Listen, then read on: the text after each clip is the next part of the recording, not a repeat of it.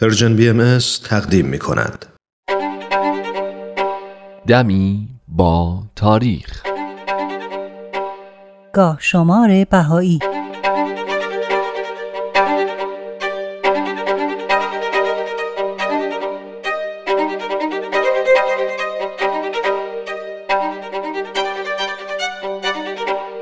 ده شهریور هزار و دویست و چهل و هفت خورشیدی، سی و یک اوت هزار و هشتصد و شصت و هشت میلادی، دوازده جمادی الاول هزار و دویست و هشتاد و پنج هجری قمری. پس از صدور فرمان تبعید توسط سلطان عبدالعزیز سلطان عثمانی، حضرت بهاءالله و خانوادهشون بعد از حدود چهار سال و هشت ماه اقامت در ادرنه با همراهی یک افسر ترک به نام حسن افندی و تعدادی سرباز اونجا رو به قصد عکا ترک کردند و بعد از چهار روز و چند توقف کوتاه در اوزونکوپر و کاشانه وارد گالیپولی شدند. اهمیت انتخاب عکا برای امپراتوری عثمانی از این جهت بود که از اون شهر به عنوان زندان برای محبوس کردن مجرمین و زندانیان سیاسی استفاده می‌کردند. در بعد از ظهر دهم شهریور هزار و دویست و چهل و هفت خورشیدی بود که حضرت بهاءالله پیامبر دیانت بهایی به اتفاق عائله و اصحاب که در مجموع شصت و هفت نفر بودند وارد شهر عکا شدند تا به زندان عکا ملقب به سجن اعظم برند. این زندان در یک دژ نظامی واقع شده بود که یکی از اصحاب به نام آقا رضا اینطور توصیفش میکنه: قلعه‌ای بسیار مرتفع و وسیع است که حوض آبی در وسط دارد و درختان خرما و انجیر در محوطه آن دیده می شود. ضلع شمال غربی آن در طبقه بالا دارای چهار یا پنج اتاق مناسب با ایوان و قسمت بیرونی بود و همچنین یک اتاق بزرگ با ایوان و چند اتاق دیگر نیز موجود بود. حضرت بهاءالله و عائله در این قسمت ساکن شدند. در شب اول ورود همگی دچار بی‌آبی شدیم. آب حوض بسیار متعفن و بدبو بود. می‌خواستیم از قلعه خارج شده آب آشامیدنی تهیه کنیم، ولی مأمورین اجازه نمی‌دادند. از خانه عبدالهادی پاشا متصرف عکا برایمان پلو فرستادند، ولی برای همه کافی نبود. طبق روایت آقا رضا و آقا حسین آشتی، جیره روزانه هر نفر عبارت بود از سه گرد نان سیاه و شور که قابل خوردن نبود.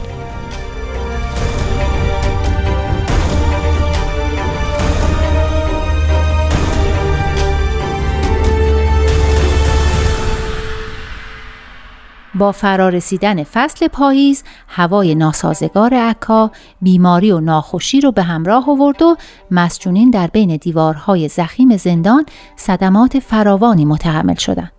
گرچه این حبس مشقات بسیاری رو به همراه داشت و با این نیت انجام شد که آخرین ضربه رو بر پیکر دیانت بهایی وارد بیاره، ولی برعکس اثرات شگرفی به دنبال داشت، به طوری که حضرت عبدالبها در این باره فرمودند: چون جمال مبارک یعنی حضرت بهاءالله به این سجن در ارض مقدسه رسیدند، دانایان بیدار شدند که بشاراتی که خدا در دو سه هزار سال پیش از لسان انبیا داده بود ظاهر شد و خداوند به وعده خود وفا نمود، زیرا به بعضی انبیا وحی فرموده و بشارت به ارض مقدس داده که رب الجنود در تو ظاهر خواهد شد.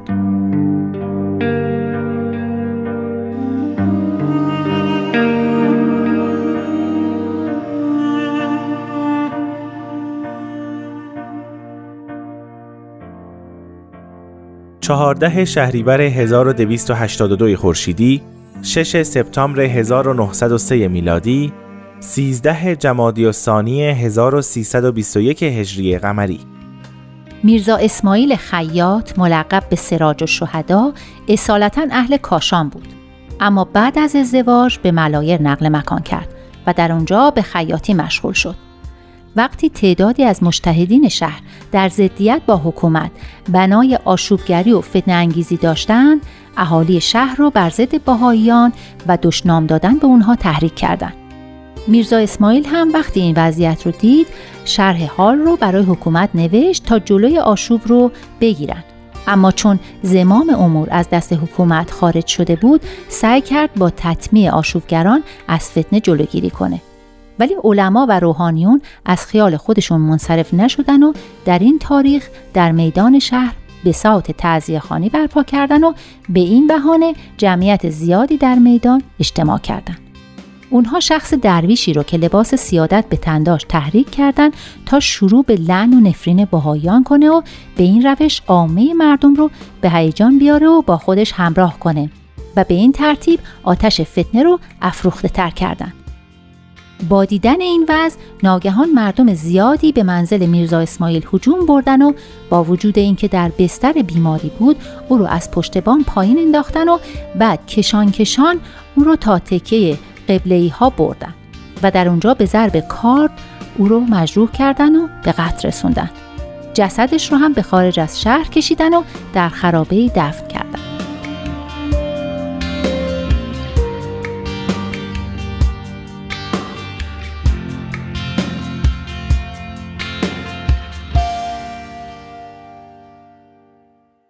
شقاوت و سرسختی معاندین پایان نداشت تا جایی که سه ماه بعد در تاریخ نوزده آذر هزار و دویست و هشتاد و دو خورشیدی مجدداً شیخ ضیاءالدین بالای منبر مردم رو به فساد و فتنه تحریک کرد و جمعیت هم هجوم بردن و جسد میرزا اسماعیل خیاط رو از خاک بیرون کشیدن و بعد از آتش زدن در حالت نیمه سوخته مجدداً در زیر خاک پنهانش کردند.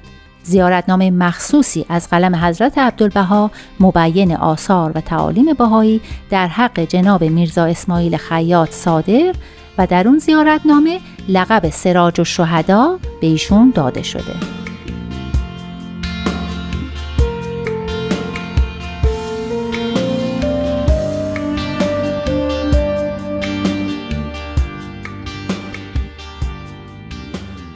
نوزده شهریور هزار و دویست و بیست و سه خورشیدی، ده سپتامبر هزار و هشتصد و چهل و چهار میلادی، بیست و شش شعبان هزار و دویست و شصت هجری قمری.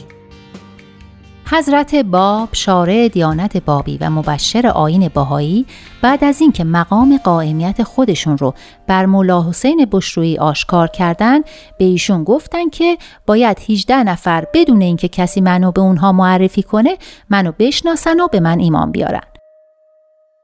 این هجده نفر حروف حی رو تشکیل میدن. وقتی تعداد حروف حی کامل شد، حضرت باب اونا رو مأمور کرد تا هر کدوم برای معرفی آیین جدید به شهرهای مختلفی برن. اما هین معرفی دیانت بابی اسمی از حضرت باب به میون نیارن تا وقتش برسه و فرمودن اینک در طول و عرض جهان پراکنده شوید و با قدم ثابت و قلب بیالایش راه را برای آمدن روز خدا مهیا و مسطح کنید. به ضعف و عجز خود نظر نکنید، به قدرت و عظمت خداوند مقتدر و توانای خود ناظر باشید. در این تاریخ حضرت باب بعد از انجام امور مهم مادر و همسرشون رو به داییشون خاله اعظم سپردن و به اتفاق ملا محمد علی بارفروشی ملقب به قدوس که آخرین مؤمن از حروف حی بود و غلام با وفاشون مبارک بعد از حدود چهار ماه که از اظهار پیامشون میگذشت به قصد زیارت مکه و مدینه از شیراز خارج شدن و بعد از ده روز در ششم رمضان به بوشهر رسیدن.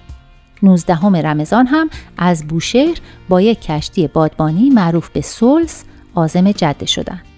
حضرت باب در مکه در جوار کعبه آیین بابی رو کتباً به شریف مکه و شفاهاً به مغرورترین عالم شیخی یعنی میرزا محیط کرمانی ابلاغ کردن.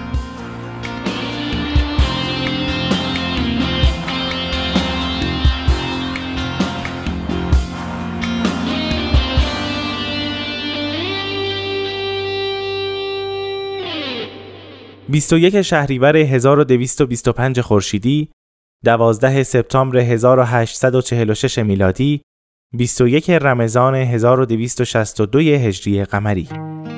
حسین خان آجدان باشی والی فارس که از رفت و آمد زیاد بابیان حول حضرت باب در وحشت و نگرانی بود در صدد برآمد تا محل سکونت باب رو تحت نظر بگیره و ناگهان همه بابیا رو دستگیر و توقیف کنه.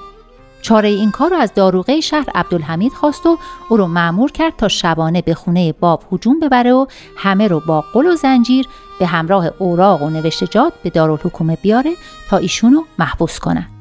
عبدالحمید هم طبق دستور در این تاریخ به همراه عده‌ای از گماشتگانش نیمه شب از دیوار خونه همسایه بالا رفتن و منزل جناب خال دایی حضرت باب رو احاطه کردن و در کمال تعجب دیدن که جز حضرت باب، میرزا سید علی خال اعظم و سید کاظم زنجانی کسی تو خونه نیست. عبدالحمید هم تصمیم گرفت جناب خال رو در منزل بذاره و باب و سید کاظم رو به همراه الواح و نوشتجات به دارالحکومه ببره. اما وقتی که به بازار رسیدن متوجه شد که ولوله در شهر افتاده، چون وبا در شهر همه‌گیر شده. حتی حاکم هم از شهر فرار کرده بود. بنابراین باب رو به منزل خودش برد و دید که بچه کوچیک خودش هم به وبا مبتلا شده و در حال مرگه. بنابراین دست به دامن حضرت باب شد و به خاطر اعمال زشتش طلب بخشش کرد. حضرت باب هم در حق اون طفل دعا کردن و بچه شفا پیدا کرد. بعد از این ماجرا عبدالحمید بر حضرت باب سختگیری نکرد و اختیار موندن یا خروج از شیراز رو به خود ایشون واگذار کرد و مراتب رو به والی خبر داد. والی هم موافقت کرد و دستور داد که حضرت باب آزاد باشن، مشروط بر این که از شیراز خارج بشن. حضرت باب هم اصفهان رو انتخاب کردن و امور خانه و خانواده رو به خاله اعظم سپردن و به اتفاق آقا سید کاظم زنجانی، محمد حسین اردستانی و یک نفر مستخدم از شیراز به سمت اصفهان رهسپار شدند. هنگامی که نزدیکی‌های اصفهان رسیدن، حضرت باب نامه‌ای به منوچهر خان معتمد الدوله، حاکم اصفهان نوشتن و از او خواستن که محلی برای اقامتشون تعیین کنه. حاکم هم به محض ملاحظه نامه با احترام زیاد رفتار کرد و از میر سید محمد امام جمعه اصفهان ملقب به سلطان العلماء خواست که سید باب رو در منزل خودش پذیرایی کنه. امام جمعه هم با رغبت قبول کرد و برادرش میر محمد حسین رو به اتفاق جمعی به استقبال فرستاد.